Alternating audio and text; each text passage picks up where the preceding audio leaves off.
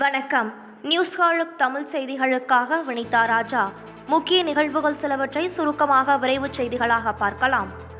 Corona ஊரடங்கு காரணமாக அமெரிக்காவின் அலாஸ்கா மாகாணத்தில் ட்ரோன் மூலம் மதுபானம் விநியோகிக்கப்படுகிறது. ஆர்டர் கொடுக்கும் வாடிக்கையாளர்களின் இல்லம் தேடி பீர் உட்பட மது வகைகள் அனுப்பி வைக்கப்படுவதாக தகவல் கூறுகிறது.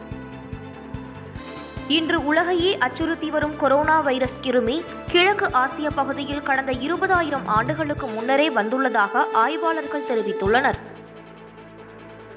லடாக் லே பகுதியில் நிலநடுக்கம் ஏற்பட்டுள்ளது. ரிக்டர் அளவுகோலில் நான்கு புள்ளி ஆறாக பதிவாகியுள்ளது. டெல்லி எய்ம்ஸ் மருத்துவமனையில் உள்ள குடோனில் அதிகாலை ஐந்து மணியளவில் தீ விபத்து ஏற்பட்டுள்ளது. தீ கட்டுக்குள் கொண்டுவரப்பட்டதாகவும் யாருக்கும் பாதிப்பு இல்லை எனவும் தீயணைப்பு வீரர்கள் விளக்கமளித்துள்ளனர். இந்தியாவில் கொரோனா பாதுகாப்பு நடவடிக்கை தொடர்பாக மத்திய அமைச்சர் ஹர்ஷ்வர்தன் தலைமையில் இன்று ஆலோசனை நடைபெறுகிறது. காலை பதினோரு மணியளவில் தொடங்கிய இந்த ஆலோசனை காணொலி வாயிலாக நடைபெறுகிறது.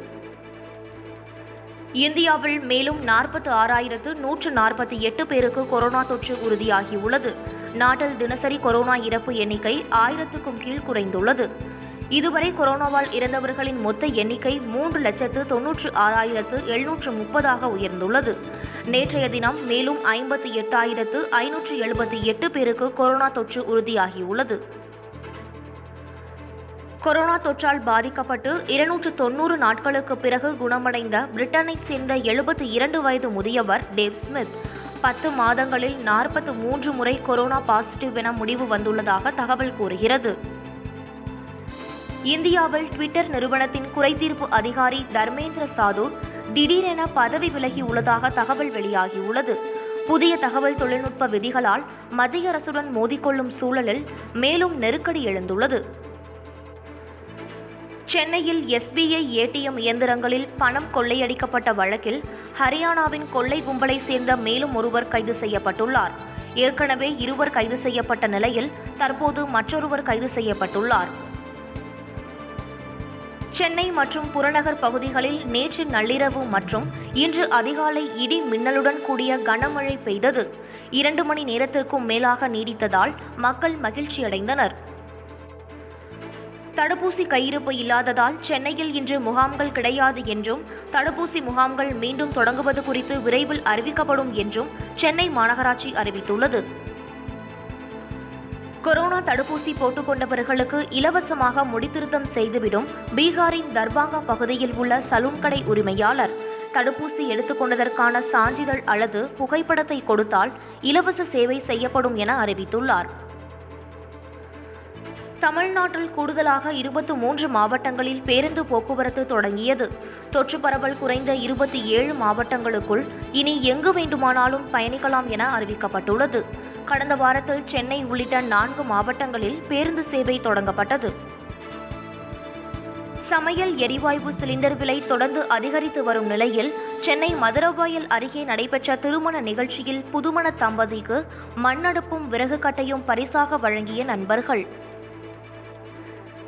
சென்னை செங்கல்பட்டு காஞ்சிபுரம் திருவள்ளூர் மாவட்டங்களில் வழிபாட்டு தலங்களில் பக்தர்களுக்கு அனுமதி வழங்கப்பட்டுள்ளது.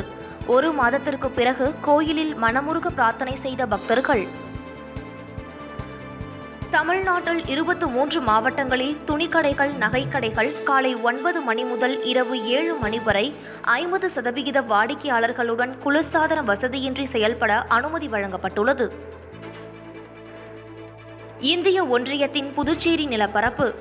துணைநிலை ஆளுநர் தமிழிசை சவுந்தரராஜன் உறுதிமொழி சொல்லிக் கொடுக்க அதையே பாஜக மற்றும் என்ஆர் காங்கிரஸ் அமைச்சர்கள் கூறி உறுதிமொழி ஏற்றது பேசுபொருளாகியுள்ளது. அதிமுகவுக்கு தலைமையேற்க சசிகலாவுக்கு அழைப்பு விடுத்து தூத்துக்குடி வடக்கு மாவட்ட அதிமுக நிர்வாகிகள் கூட்டத்தில் தீர்மானம் நிறைவேற்றப்பட்டுள்ளது. சசிகலாவுடன் தொலைபேசியில் உரையாடியவர்களை கட்சியில் இருந்து நீக்கியதற்கு கண்டனம் தெரிவிக்கப்பட்டுள்ளது. தமிழ்நாட்டில் ஒரே நாளில் மேலும் ஐயாயிரத்து நூற்று இருபத்தி ஏழு பேருக்கு கொரோனா தொற்று உறுதியாகியுள்ளது. நேற்று ஒரே நாளில் ஏழாயிரத்து நூற்று ஐம்பத்து ஒன்பது பேர் கொரோனாவில் இருந்து குணமாகி டிஸ்சார்ஜ் ஆகியுள்ளனர். கொரோனா பெருந்தொற்றுக்கு மேலும் தொன்னூற்றோரு பேர் பலியாகியுள்ளனர்.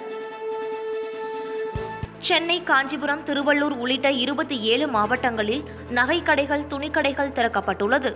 குளிர்சாதன வசதியின்றி வணிக வளாகங்கள் மால்களும் திறக்கப்பட்டுள்ளது. தமிழ்நாடு முதலமைச்சராக மு க ஸ்டாலின் பதவியேற்று ஐம்பது நாட்களில் கொரோனா இரண்டாவது அலையை கட்டுப்படுத்தி இயல்பு நிலைக்கு கொண்டு வந்து சாதனை படைத்துள்ளார் என்று மூத்த வழக்கறிஞர் பி. வில்சன் புகழாரம். சென்னை நெமிலிச்சேரி அகஸ்தீஸ்வரர் கோயிலுக்கு சொந்தமான ஆக்கிரமிப்பு நிலம் மீட்கப்பட்டது. தமிழகத்தின் பல்வேறு இடங்களில் கோயில் ஆக்கிரமிப்பு இடங்கள் கைப்பற்றப்பட்டுள்ளது என்று இந்து சமய அறநிலையத்துறை அமைச்சர் சேகர்பாபு தெரிவித்துள்ளார். சென்னையை சேர்ந்த தொழிலதிபரை பண்ணை வீட்டில் கட்டி வைத்து சொத்துக்களை எழுதி வாங்கிய புகாரில் உதவி காவல் ஆணையர் சிவகுமார் காவல் ஆய்வாளர் சரவணன் உதவி ஆய்வாளர் பாண்டியராஜன் உட்பட பத்து பேர் மீது சிபிசிஐடி போலீசார் வழக்கு பதிவு செய்துள்ளனர்.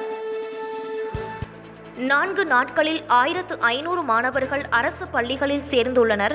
நூறு சதவிகித கட்டாய கட்டணம் வசூலிக்கும் தனியார் பள்ளிகள் மீது நடவடிக்கை எடுக்கப்படும். தனியார் பள்ளிகளில் திடீர் ஆய்வு மேற்கொள்ள உள்ளேன் என்று பள்ளி கல்வித்துறை அமைச்சர் அன்பில் மகேஷ் பொய்யாமொழி கூறியுள்ளார். யூரோ கால்பந்து சாம்பியன்ஷிப் தொடரின் நாக் அவுட் சுற்று ஆட்டங்களில் செக் குடியரசு பெல்ஜியம் அணிகள் வென்று காலிறுதிக்கு முன்னேறியுள்ளன. பெட்ரோல் டீசல் விலையில் எந்த மாற்றமும் இல்லை. நேற்றைய விலையிலேயே விற்பனை செய்யப்படுகிறது. அதன்படி பெட்ரோல் லிட்டருக்கு தொன்னூற்று ஒன்பது ரூபாய் நாற்பத்து ஒன்பது காசுகளாகவும் டீசல் லிட்டருக்கு தொன்னூற்று மூன்று ரூபாய் நாற்பத்து ஆறு காசுகளாகவும் உள்ளது. இத்துடன் இந்த செய்தி தொகுப்பு நிறைவடைந்தது. நன்றி வணக்கம்.